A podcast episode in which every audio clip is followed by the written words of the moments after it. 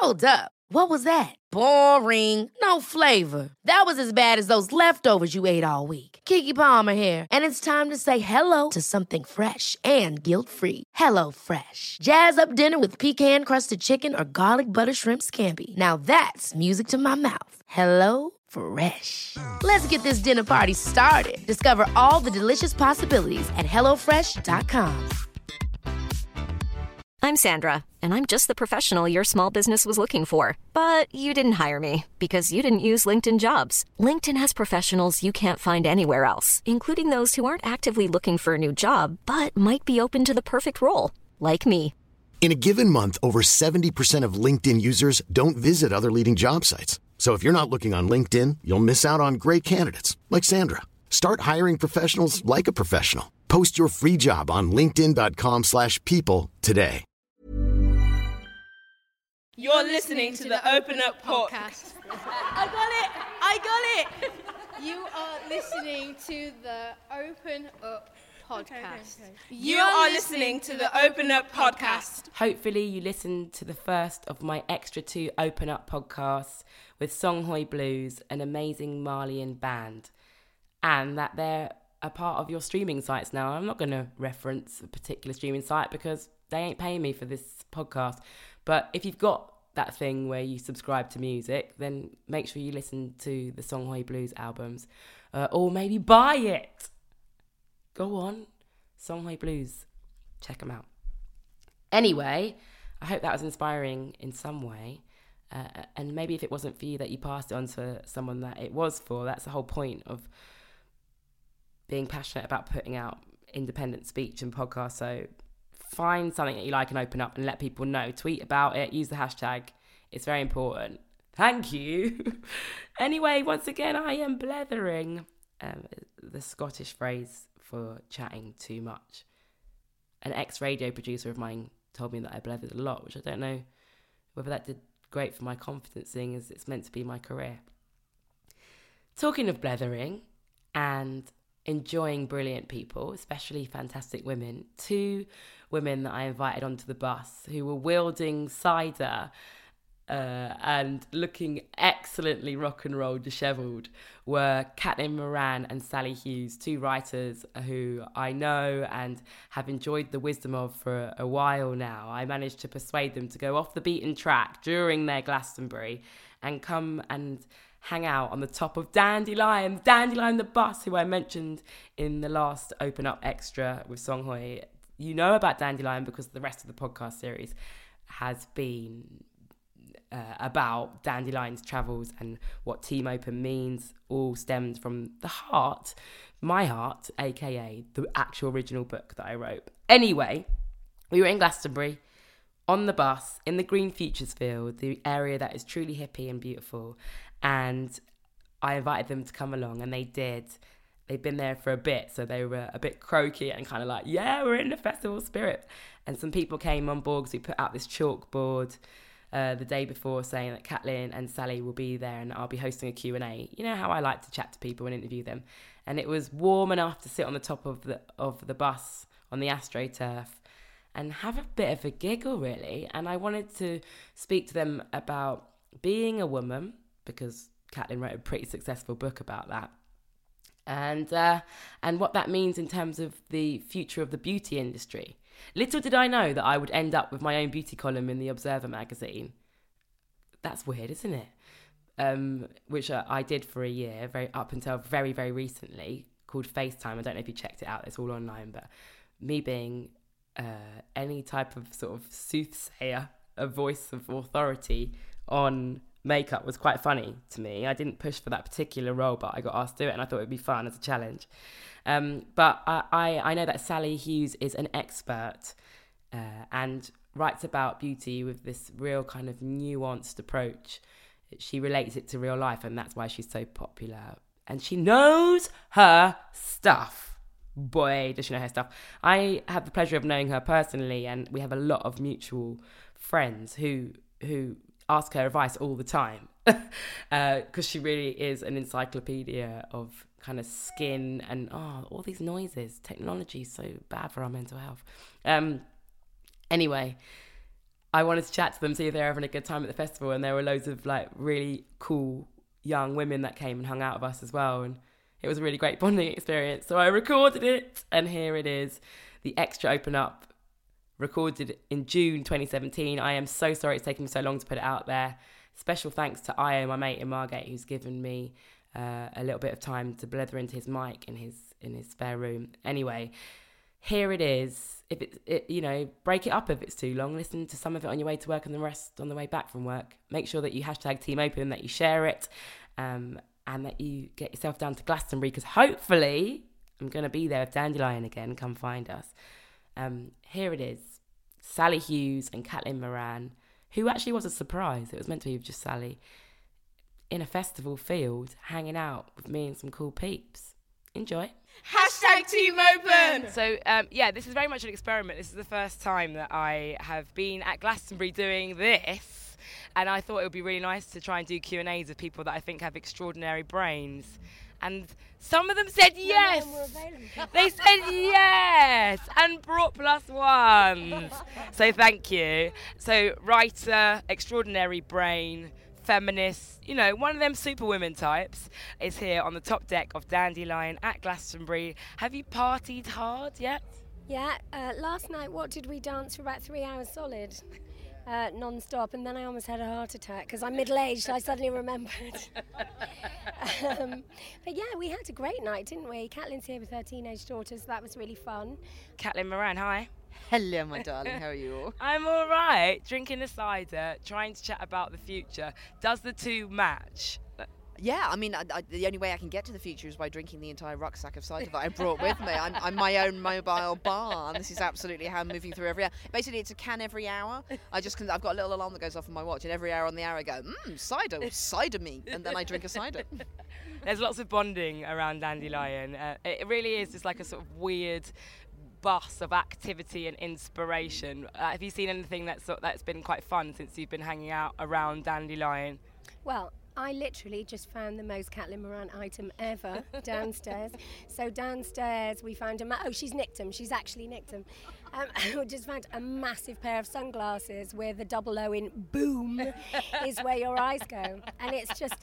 I, I just feel so right. I can't believe you don't already own these. I, I find it very difficult to find sunglasses. I genuinely find these would actually go with everything I wear and every social occasion. These are genuinely the most sensible, useful, go anywhere piece of clothing I've ever found in my life. You don't need to wear makeup. You like it covers so much of your face. I'm I'm already quite shocked that I've seen her without them in the past. So you guys are are actual mates. There's no lie, and it, it's really nice that you guys have turned up because even though it's like a little crew of us, I think it's really special because that is what Glastonbury's about. Like you probably pay like quite a bit of money to see either of these two talk or be like in a big auditorium. You know, like it's usually quite sort of proper, isn't it? But Glastonbury just throws all caution to the wind, and it is about real life, real conversations, and sometimes some of them change your life, whether it's for an hour uh, or forever. And I wanted to talk to you today, Sali, about the beauty industry mm. as it is your expertise mm. and and the future of the beauty industry. We're here in the green futures field and i feel like we need to kind of explore an alternative future together. I am i'm here as a sort of novice and i'm trying to work out things as much as everybody else. That was the whole process of writing my book. It was utilizing different voices and coming to certain conclusions or giving the reader the idea mm-hmm. to do so. So uh, where do you reckon the beauty industry is kind of at now? And it's a big question Well, you know, I'm in Glastonbury, so I obviously feel really, really optimistic about it because I'm just surrounded by young girls uh, just being completely free with their appearance. It's really inspiring. I've just seen so many girls walk past look completely different. Or face covered in glitter, or some like crazy ass outfit on, or whatever it is. It just makes me so happy because I think we're used to seeing the same thing on social media all girls looking the same, all boys looking the same.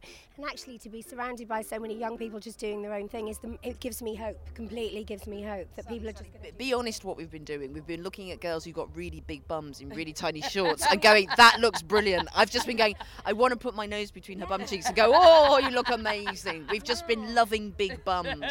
You know, no, because that is a political statement in a way. Like, you know, you're told that if you've got a bum that big, you should not wear a pair of cut-off shorts. And every girl who's done it, I want to go up to them and give them a medal and just go, you embody everything brilliant. Yeah, we just saw this absolutely beautiful girl with a kind of big, fleshy, like gorgeous body in a Baywatch costume, and our tongues were hanging out, frankly, weren't they? A- and what was this about? The glitter boobs? Have you oh, seen glitter Yeah, boobs? jeweled boobs. I need a bra. I need an underwire.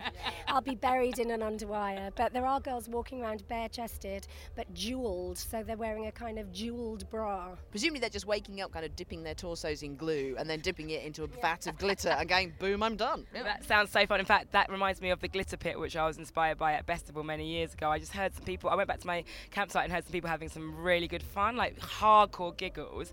So I was like, "What's going on? This, I hope it's nothing illegal." Turned around and uh, it was a load of like friends in swimwear, actually, not naked, covering each other in baby oil. They had like a half-inflated, inflatable bed, which they'd covered with loose glitter, and were just sliding around it. I, I'd have a go on that. I, I'd have a go on them. It's- it's- feels, sounds very fruity. I'm interested. I do actually have a poem dedicated to short shorts in my book, which is very short and simple, and it, it, it's not me necessarily saying that you shouldn't wear them because I agree. Oh my God, let let everything shake and be, but they can sometimes be quite uncomfortable. You just need to know that. I don't like any garment I have to pick out of my fanny. Do you know what I mean? But you know, when you're like, Yeah. Well, I've got you know the song "Hungry Eyes." I, I've got I've got a hungry vag. It will eat any eye. Hungry vag. That's my theme tune. So also I'm on constant cystitis alert. Kind of like others have Achilles heels. I have an Achilles vagina. So at any point, basically at all times, the bacteria are trying to migrate from my back hole to my front hole and cause rampant cystitis. So I can't I can't provide a handy fabric bridge from like from front to back. Uh, They need to be separated. There needs to be a Berlin Wall around my perineum to keep my urethra safe. So that's sorry. I've already lowered the tone, haven't I? I'm really sorry. It's allowed.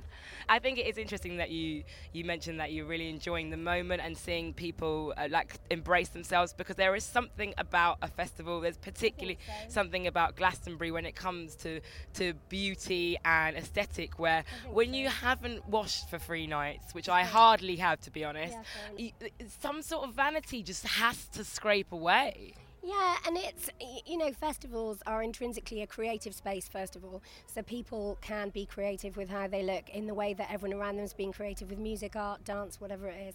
So that's a really good thing. But also, there's a there's a massive degree of acceptance, I think, in a festival environment. Anything goes. Nobody's going to point and go, oh, what she likes. They'll either look on admiringly or, or not notice or whatever. It's really accepting, and so you can go wild. And you should, you know, men and women should have a space to do that. I think it's really important. So the future of the beauty industry, what is it? I was trying to research it earlier in the back of my camper van, and I was like, I, I, I'm, I'm scared. I genuinely feel uh, quite positively about it. I have to feel positively about it, or else I'll go bananas and like quit my job and take everyone down with me, sort of thing. but genuinely, there are really good things happening. So I'm working on a really big story at the moment about kinder beauty. And the number of beauty brands who've been acquired by the mega brands like Estee Lauder, L'Oreal, and so on, in the past that would have turned them completely corporate and, you know, as far as some people are concerned, slightly to the dark side. Um, but what we're seeing now is those mega brands are kind of leaving those brands alone. So lots of those brands are vegan brands, for example. Um, they are resolutely refusing to go into the Chinese market where animal testing is absolutely a requirement of law. And companies like L'Oreal, Estee Lauder, and LVMH are allowing those brands to do their thing and to remain cruelty free and to remain vegan and so on. And I think that, you know, that that's a product of those companies realizing how important this is to young people now. This stuff really, really matters to young people. And you can't just go, well, it's all about the bucks in China anymore. You have to look at your market and go, actually, these kids are engaged, they're politically engaged. We know more than ever that these kids are politically engaged because of what's just happened in the election. And so they're being smart about it and they're going, we can't, we can't put these women into a cookie cutter mold the way we have in the past. So I feel pretty good about it. I have to say, I feel all right about mm. it. That's good, and I, and I think it's nice to think about it as a sort of rounded thing in terms of it, it like to be ethical can mean so many things. It's not just to sort of stand in an extreme sense on a soapbox, which I am totally all for. Uh, I'm an activist in my bones, but you, we can do it in everyday life. We can be ethical and we can make decisions like slowly and, and carefully in in our sort of very mainstream commodified world, and it would really help if big brands can help us with that because we love the beauty industry. I love the beauty industry. Yeah, I mean, it's certainly got its problems, but obviously I love it, or else I wouldn't remain in it. And they, there is that real sense that the kind of freaks and geeks are being allowed to run free. So Kat Von D, for example, I don't know if you know Kat Von D is that amazing tattoo artist from California. She now has her own beauty brand within LVMH, which owns things like Dior and Guerlain and Givenchy and so on. And she is keeping it vegan. She's refusing to go into China. She is trying to make the whole brand ethical in the next couple of years. And I can think of a few examples like that. Hourglass is another one where brands are just kind of going, no, this is the DNA of my brand, and however much investment I need and help with distribution I need, I need to stay true to that. And it, really, it's a nod to the girls who follow those brands who expect certain values you know, another political issue is money. And there, there's again some brands that you've been writing about recently, um, brands like The Ordinary and stuff, who are doing these really good products, yeah. but really, really cheaply. Because I mean, so often beauty yeah. is something that you, if you, you, can only afford, you know, and if you've got money, can you afford to be beautiful and have the best things? Mm. So that's a political issue too, providing stuff at a price point that everybody can afford. And yes. that stuff works as well. Sali gave me some of it, and I put it on. It's it's incredible. They've got like a AHA skin peel thing. it's like 10% fruit um, acids. It's just great. I mean, I, am actually 57, but like kind of the, the, the, the fruit peel has brought me down to looking about 42, but like I haven't had much sleep, and that's that's a good product. Well done, babes. It's working. I've been rocking for a couple of years uh, that's actually uh, quite on the money because I was thinking about YouTube being high profile, but in a certain sense, you know, like I feel uh, like I wouldn't see you all the time on the fronts of the covers of magazines, but you have a huge following. Do you know? You know, like what? We're definitely not cover girl. Although I have been on the cover of magazines. You have. Yeah. You have, well, but and I just had to turn one down last week. Uh, yes, uh, yes. The, the, she dusts her shoulder up. The, the Pets at Home magazine had learnt that I got a puppy and said would Kathleen and her puppy like to be on the cover. So have you? Yeah. I did the Dogs Trust magazine. Yeah.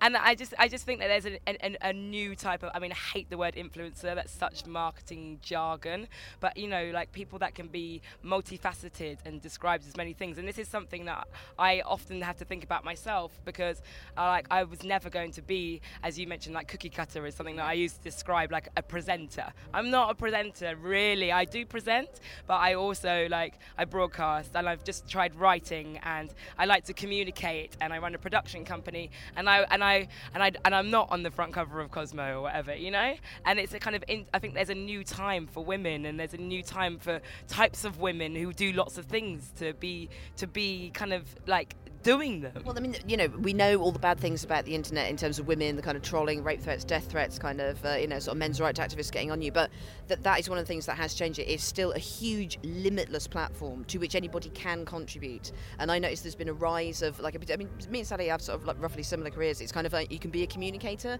You don't need to be doing like red carpet and kind of like kind of like oh my fabulous makeover in a basque things. You can be someone who writes and communicates and gets across to an audience and find your audience and communicate with them in a way. Whenever we go to anything, we see a red carpet we peg it, don't we? Which is like, yeah, really inelegantly peg it with coats. We always wear coats. Yes, leopard skin coats, obviously, always in leopard skin coats. Uh, so yeah, it is. It, this is a real thing as well because I've seen it, and I, and I, you know, I, I, am like high five to my sisters. Like I have a lot of love and time for your, you, Lauren, and Kathleen are all, you know, where you are a, a, a sort of Charlie's Angels of just realness. Because when you do go to a big shiny event, it can be terrifying and awful, or it can be really fun if you stick with your crew and you know, you know what you know what you want from it in the sense that no, it isn't just about that one picture on the red carpet that probably will end up on the Daily Mail the next day. It's about like hanging out, having fun, wearing what you want, catching up. You know. I had a brilliant moment last week where um, Vogue .co.uk did um, a red carpet sum up. Did you see this, Kat? Yes. they did. They did this red carpet sum up, and they, and they said Sali Hughes at the Royal Academy summer party, and there I was in. Um, a, a cropped bolero tuxedo, a waistcoat, and some slacks, and it was Victoria Pendleton. and they put my name on it. It's like as if I'd wear a tuxedo, as if.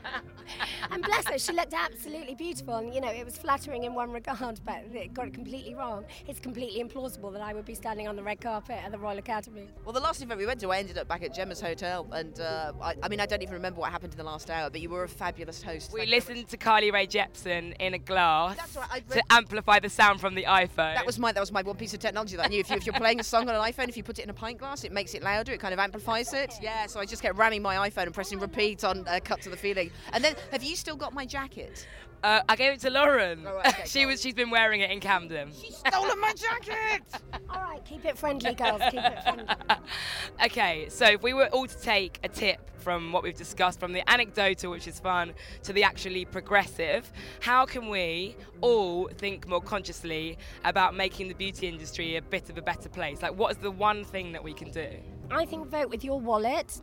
I think if you don't believe in the values of a company, uh, don't buy it. That's the only thing they care about. It's the only thing they will notice. Just don't spend the money.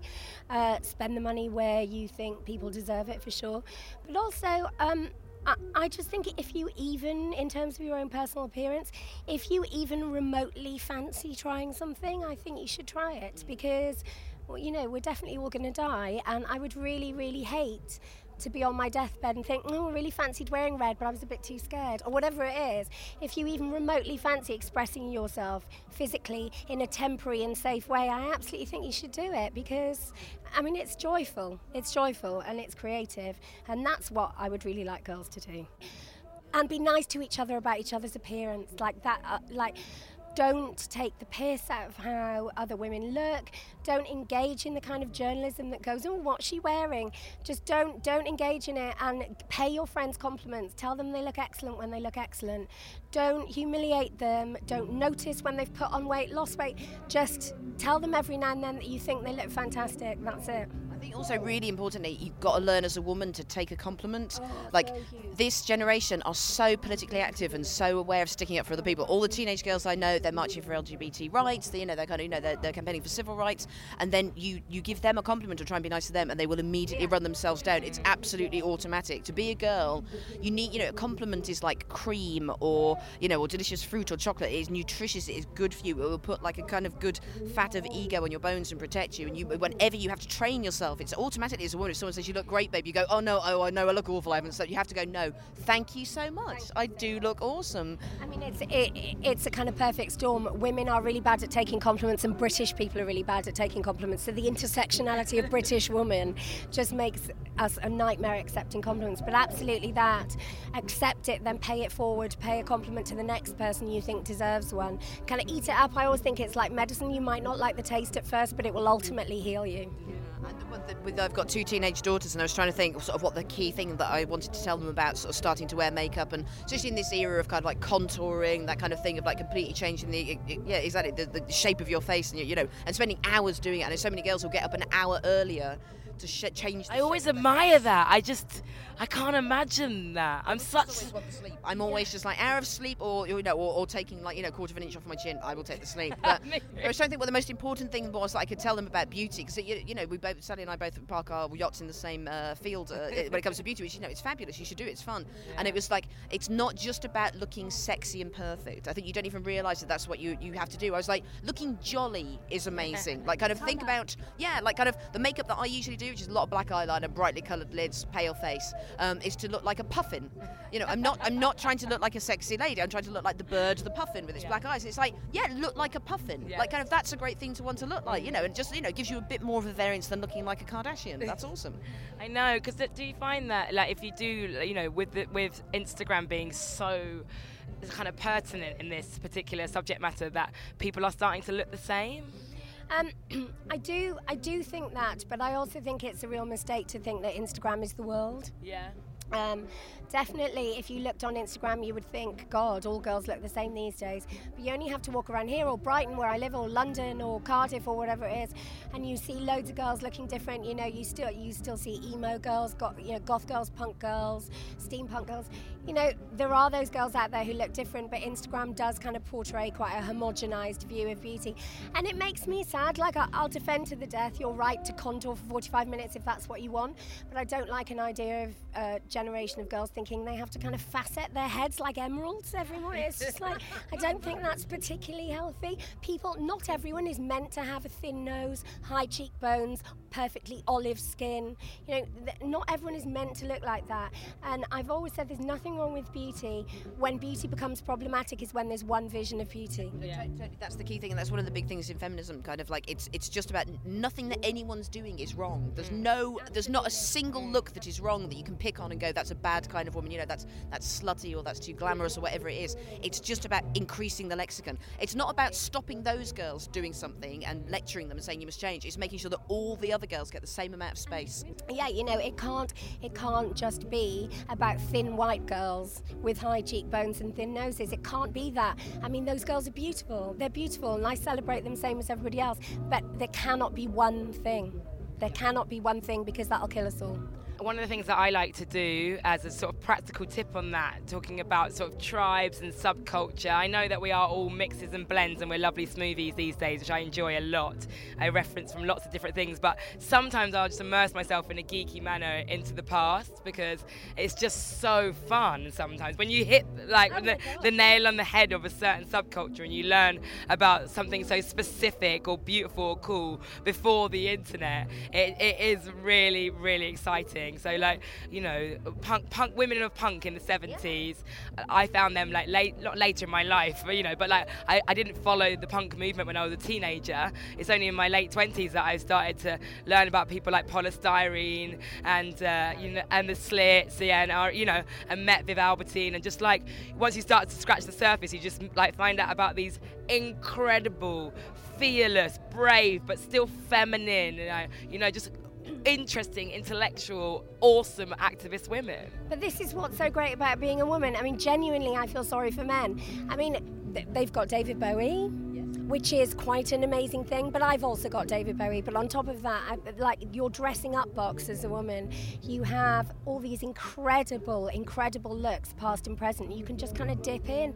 Like some days I want to do like a bit of a Ronnie Spector, and some days I want to look like Marianne Faithfull. You know, some days I want to do a bit of a Liz Taylor, and all of those things, I, I feel really uh, privileged to have them at my fingertips. I think it's kind of boring to be a man. What are you going to do? Have a beard? Not have a beard? That's kind of it. Yeah, men just get wake up. Their names are Simon. They put some trousers on. That's that's the end of the invention for that day.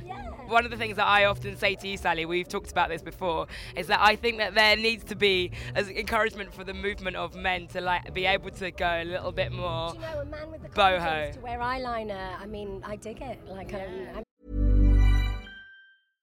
How would you like to look five years younger? In a clinical study, people that had volume added with Juvederm Voluma XC in the cheeks perceived themselves as looking five years younger at six months after treatment. Look younger, feel like you. Add volume for lift and contour in the cheeks with Juvederm Voluma XC. Reverse signs of aging by adding volume to smooth laugh lines with Juvederm Vollure XC. For important safety information and to find a licensed specialist, visit juvederm.com. That's J U V E D E R M.com. Not for people with severe allergic reactions, allergies to lidocaine, or the proteins used in Juvederm. Common side effects include injection site redness, swelling, pain, tenderness, firmness, lumps, bumps, bruising, discoloration, or itching. There's a risk of unintentional injection into a blood vessel, which can cause vision abnormalities, blindness, stroke, temporary scabs, or scarring. Talk to a licensed specialist to find out if it's right for you.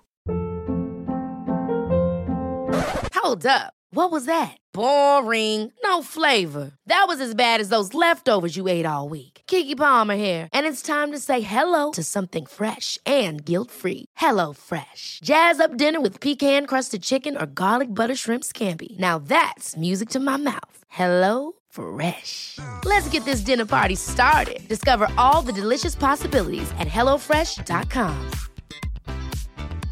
Even when we're on a budget, we still deserve nice things. Quince is a place to scoop up stunning high-end goods for 50 to 80% less than similar brands.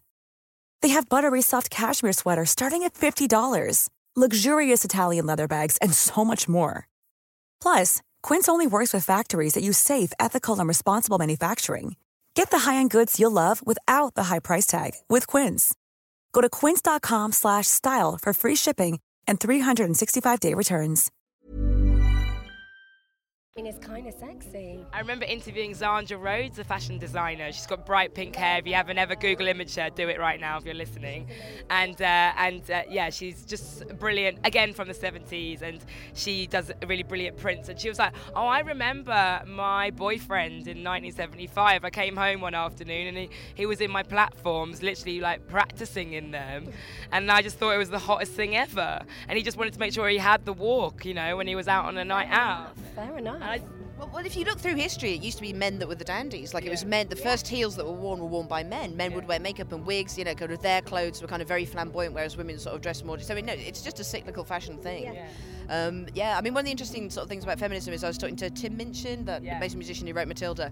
We were having a big coffee. He loved. He's a massive feminist, and we sort of we, we got on the red wines, and he was going. The thing I love about feminism is it me- is what it will mean to men, because if women are turning into something else, women have all these other. You know, women can do so much more than we did before. We're turning into something else. We're progressing. We've got all these uh, new options. He's like, for me, the key, the the, the, the, the the next thing that you think is like, well, what can men now turn into? Now that all these things are freeing up, if if if women are turning into something else, this allows men to turn into something else as well. We can all keep evolving together. It doesn't just mean that women are going to take over and men stay as they are. This is an amazing opportunity for men to change. And there are so many. The thing about equality is that it's it's about equality. Yeah. You know, every time you know, you, you know, every feminist is saving a man as well as a woman. The problems that men have that are gender based about not being able to talk about their feelings and emotion, the suicide rate being through the roof, they don't automatically get custodies of their kids. Those are problems of gender in the same way that for women, the problems of gender are rape and sexual harassment and not being paid equally. So it, you know, it's, it's all equality is about all of us. It's just Absolutely. women. Women are, at the moment are doing most of the work talking about gender, which seems is another thing we've got on our to-do list. Thanks. So one day they can fight for their power for lipstick, and I support them.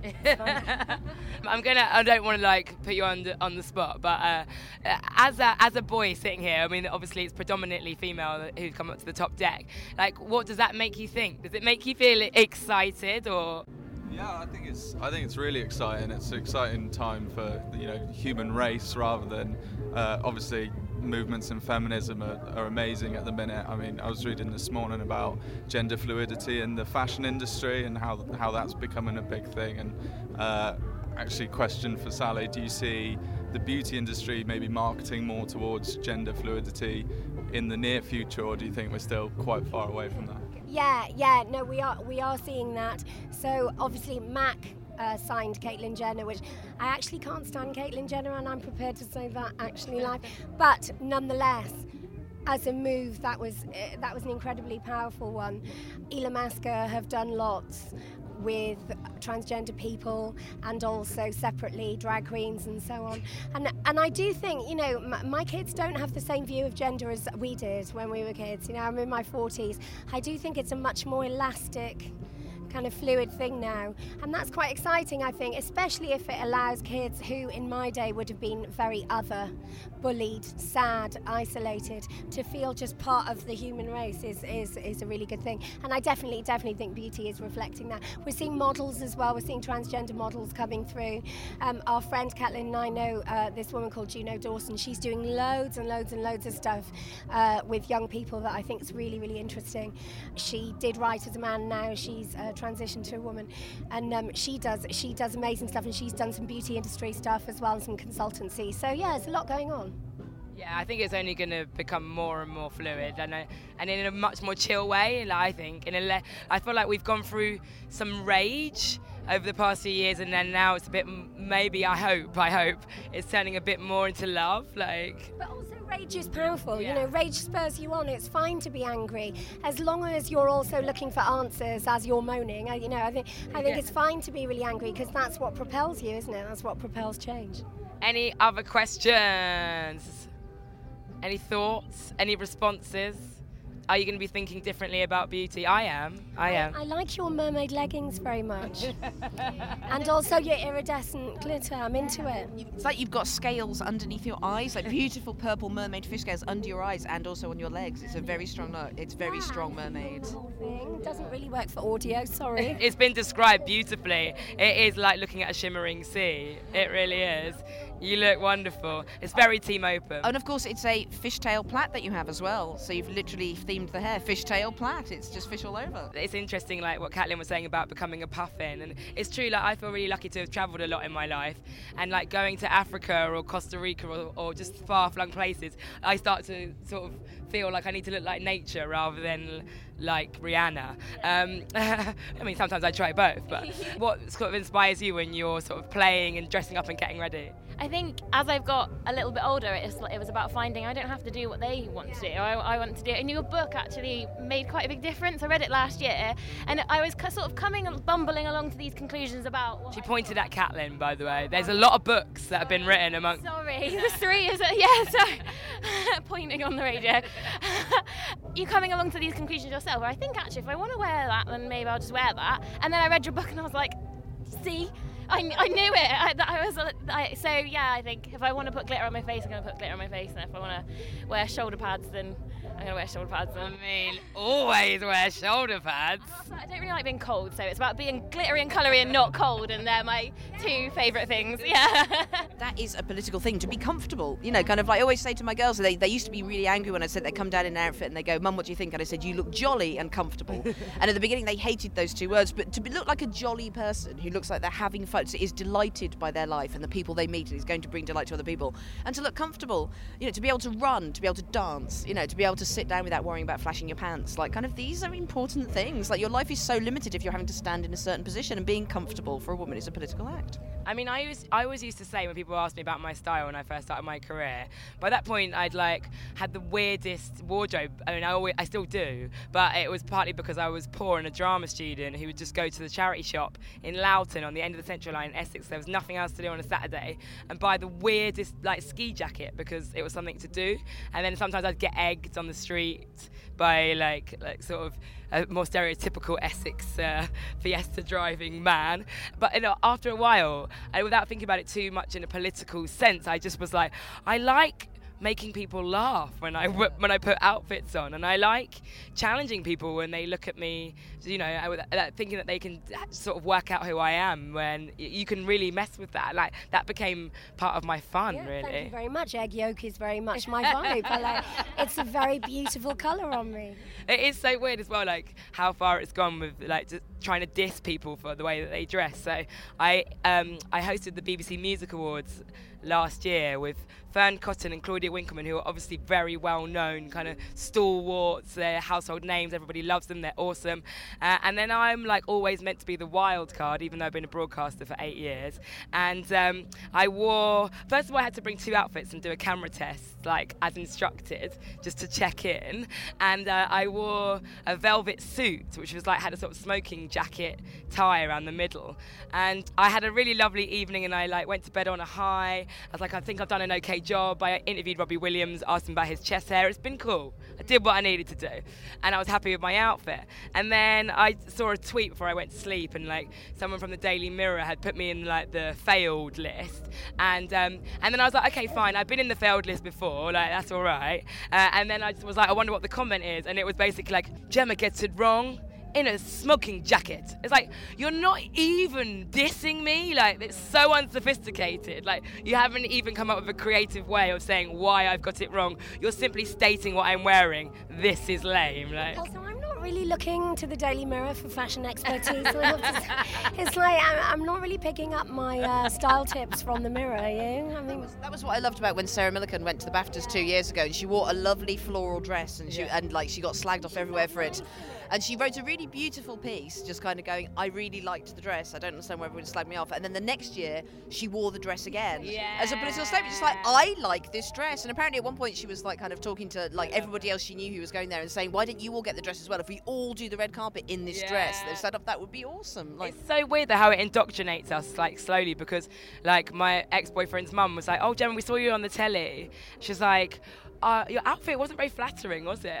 and I, but it was like it was like the newspaper talk. Like it wasn't even her. She was kind of sort of being nice, but it's just like how it this becomes your patter, you know? Like even though the newspaper didn't even say that, it was alluding to that. It's just That's why, oddly, one of the most feminist things I've ever seen was uh, in the first series of Miranda Hart's sitcom Miranda, and there's that scene where there's a kind of Trinny and Susannah like makeover, and uh, you know where- they would run up to people and go kind of like, you know, you look terrible, we're going to give you a makeover. So she ran up to someone in the street who was wearing a you know sort of like pair of jogging bottoms, so went, "What do you think of your outfit?" And the woman went, "I like it," and Miranda went, "And are you comfortable?" And the woman said, "Yes," and she said.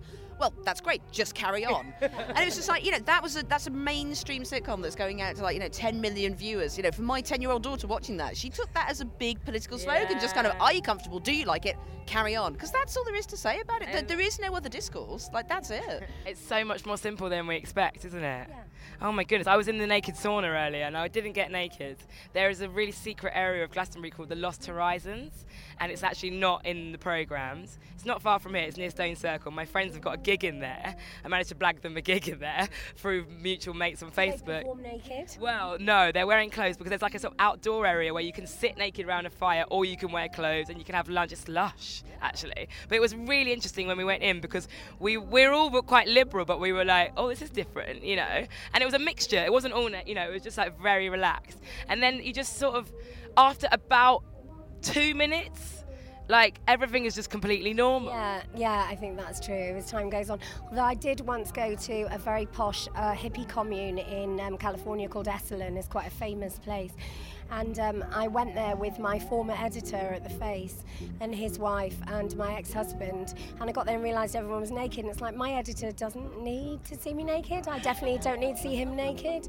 And I was a bit pregnant. It's like, oh, so. so, so Recently, that day, you got pregnant. Like, I just looked around and became pregnant. That I was the person in the swimsuit, and I was like, "Oh, this is so awkward. Everybody's got no clothes on." And then um, Maggie Gyllenhaal walked in in no clothes, eh, like everything hanging out. And it's like, okay, I'm now definitely not taking my clothes off because I'm standing next to naked Maggie, Maggie Gyllenhaal. I'm not going to come out of this well. I'm just, just going to be hot over here in the shade. We've um, uh, our bathroom. I just keep not getting around to getting blinds for it, and uh, there's a window right next Yeah, to the I toilet. I know. Whenever Sali's come over to stay, she's like, "I won't be using your bathroom." so you can. So there's huge windows. So if you're in the shower, if you're on the toilet, everybody across the street can see you. And I, I just don't care. I will walk around in the knack forever. Yeah. It just absolutely doesn't bother me at all. Yeah. But I have had several neighbours come and comment to me just like just afterwards, just kind of like, "It's a fine view from the back window." But I'm just kind of like, I just think it's like putting on a show. Well, that's the whole the, the whole thing is what happened to me just in the Lost Horizons area because it was just so relaxed, so non-sexual, and they say you know it's an area where there's a cafe, there's a sauna wigwam, there's a stage, um, you can sit by a fire, you can relax, you can sleep, there's a trampoline, there's everything, uh, but it's like it's it's you don't have to be naked. It's non-sexual, and it's and you and you decide it. And I was in my Moschino swimsuit. Like I don't know, if this is quite the right tone, but it just as soon as everybody just relaxes, like bodies aren't even that sexual. Trampoline, though, of all the things I'd want to do with no bra on, trampoline, I would have blinded myself within a second. Like, kind of, these babies would whack up, hit me in the eye. I'd be walking around with two black eyes. That's There's too much dangling going on for trampoline. Like, kind of- Yeah, no, it's not sexual. I don't care in a sexual context anyway. Like I'm, I've never been somebody who's thought, oh, what? How big does my bum look if I'm having sex or whatever? Because I think by then he's winning. Do you know what I mean? It's like, I, I can't see any man going, I'm leaving. You've got cellulite. There's no way any man in the world is going to go. Hang on, you've got a dimple in your ass. I'm, I'm out. I love that quote from Claudia Winkleman. She was saying, uh, "What uh, what um, attitude do you like most in a man?" And she went, "Gratitude." And like kind of like that's just yeah. She was just like I just like a man who's sexually grateful. Saying I think I it's not men who do this. Right? I have never gone out with a man who's picked holes in my body in that way. It's women do it to each other because we're made to feel this way. But I mean, eh, by the time you're naked, a man has already decided he fancies you. Do you know what I mean? It's fine. Um, anyone else got any questions? Because I feel like that is a lovely way to wrap it up. If not. That's amazing, and and it's just so like nice, like random music in the background. Someone just like singing. Like who knows what's gonna happen with the sky next? It looks like it might tip it down. luckily we've got some bits undercover. Um, yeah, thank you so much, Caitlin and Sali. What a lovely impromptu. Actually, I, I enjoyed being the bog off, and I'm now just going to take all my clothes off. that's, that's what I've learned from today. I'm going to put on red lipstick and take my clothes off. How can we like? Change this idea of a hierarchy that some one singular person is an expert or one person has all the answers or one person is better than the other? How can we make it so we are all engaging in a, in a conversation? Um, I, I, just I, I I'm obsessed. I know Caitlin will say the same thing. I'm just obsessed with female friendships. I'm just they are so important to me. They're probably the most important thing to me because they they keep me sane. They put my head the right way around again. And we meet up regularly uh with Lauren Laverne. And, and when we get together when I come home, my mental health is substantially better, isn't it? Because we just kind of reset the dials on each other. And I think that's it. Draw on the expertise and the wisdom of your girlfriends and support each other. You learn far more as a collective than you do as an individual. And the key for getting your voice heard, it's one thing I've noticed, sort of like particularly in feminism, but across all campaigning, is your tone really matters. Yeah. It's you will be angry if you feel threatened. If you are a minority and you feel like you're not being represented, you will have an anger reaction because you're scared. But don't let that tone creep into your conversation when you're, you know, when you're talking or writing or broadcasting, because people just pick up on the tone of your voice and they will come back at you with anger. And the best way to attract someone to your cause and you know to get more people on your gang and think the way that you are is to just make it look like you're having the most fun. You know, that's the beautiful thing about you know a life well lived will attract people and go, I would like to live like that. I agree with what you're saying. Just kind of, and that what a lovely thing to know that the most important thing you can do is to just have a fantastic life, to enjoy yourself, to radiate joy. Walking to a room and go, I'm going to make this room slightly better. That's why I'm here with Dandelion. That's that's exactly that's why. Totally what you do. That's why I wanted to come. And that's why the boom sunglasses are my are my friend in plastic. We've got to have a picture. Will someone take a picture of this moment?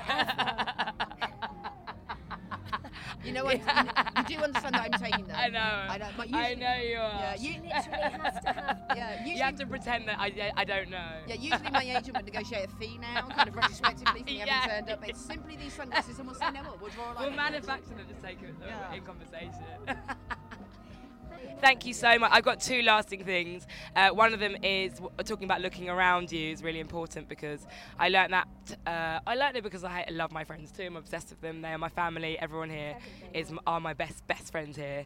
Um, uh, but uh, I, I was in Ethiopia and we had an amazing translator, and I got to go to rural villages where they were being kind of flipped on their head and like for the better, where people uh, didn't have much money, but because women were becoming empowered to become part of like a proper sort of work business system and be beekeepers. Mm-hmm. So they were becoming sort of heads of trade and like therefore heads of their family. So they could be at home in these tiny little like amazing, beautiful, like way better than any like hashtag interior lifestyle like uh, get up, you know, and amazing, very kind of simplistic, natural lives, except for not necessarily simplistic because they were beekeepers. They were making honey. They were trading all around the world. They could be breastfeeding, making honey and selling it, and they were just absolutely awesome. And I kept asking them, like, who are your idols? Who do you look up yeah. to? Expecting someone to just give me that, like, ridiculous Radio 1 answer. I mean, it wasn't for Radio 1, but I think in my brain I wanted someone to say Beyonce, you know? And actually, yeah, and, I, and nobody would go that way. Like, we were all just like women.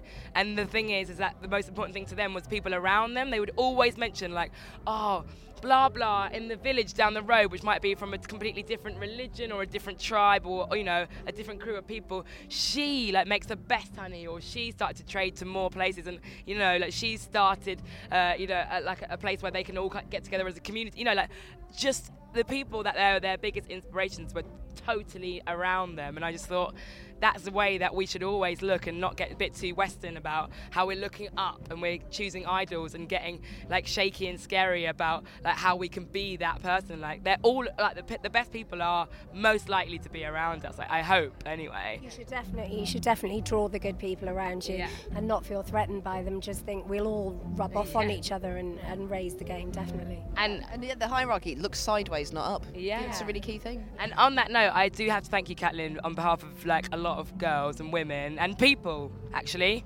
Yeah, you opened the gateway.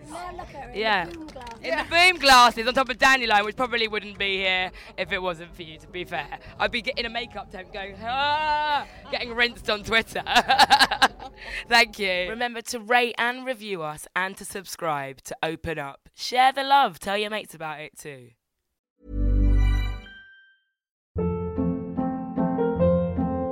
Hold up. What was that? Boring. No flavor. That was as bad as those leftovers you ate all week. Keke Palmer here, and it's time to say hello to something fresh and guilt-free. Hello Fresh. Jazz up dinner with pecan-crusted chicken or garlic butter shrimp scampi. Now that's music to my mouth. Hello Fresh. Let's get this dinner party started. Discover all the delicious possibilities at hellofresh.com. Even when we're on a budget, we still deserve nice things. Quince is a place to scoop up stunning high-end goods for 50 to 80% less than similar brands. They have buttery soft cashmere sweaters starting at $50, luxurious Italian leather bags, and so much more. Plus, Quince only works with factories that use safe, ethical, and responsible manufacturing. Get the high-end goods you'll love without the high price tag with Quince. Go to quince.com/style for free shipping and 365-day returns.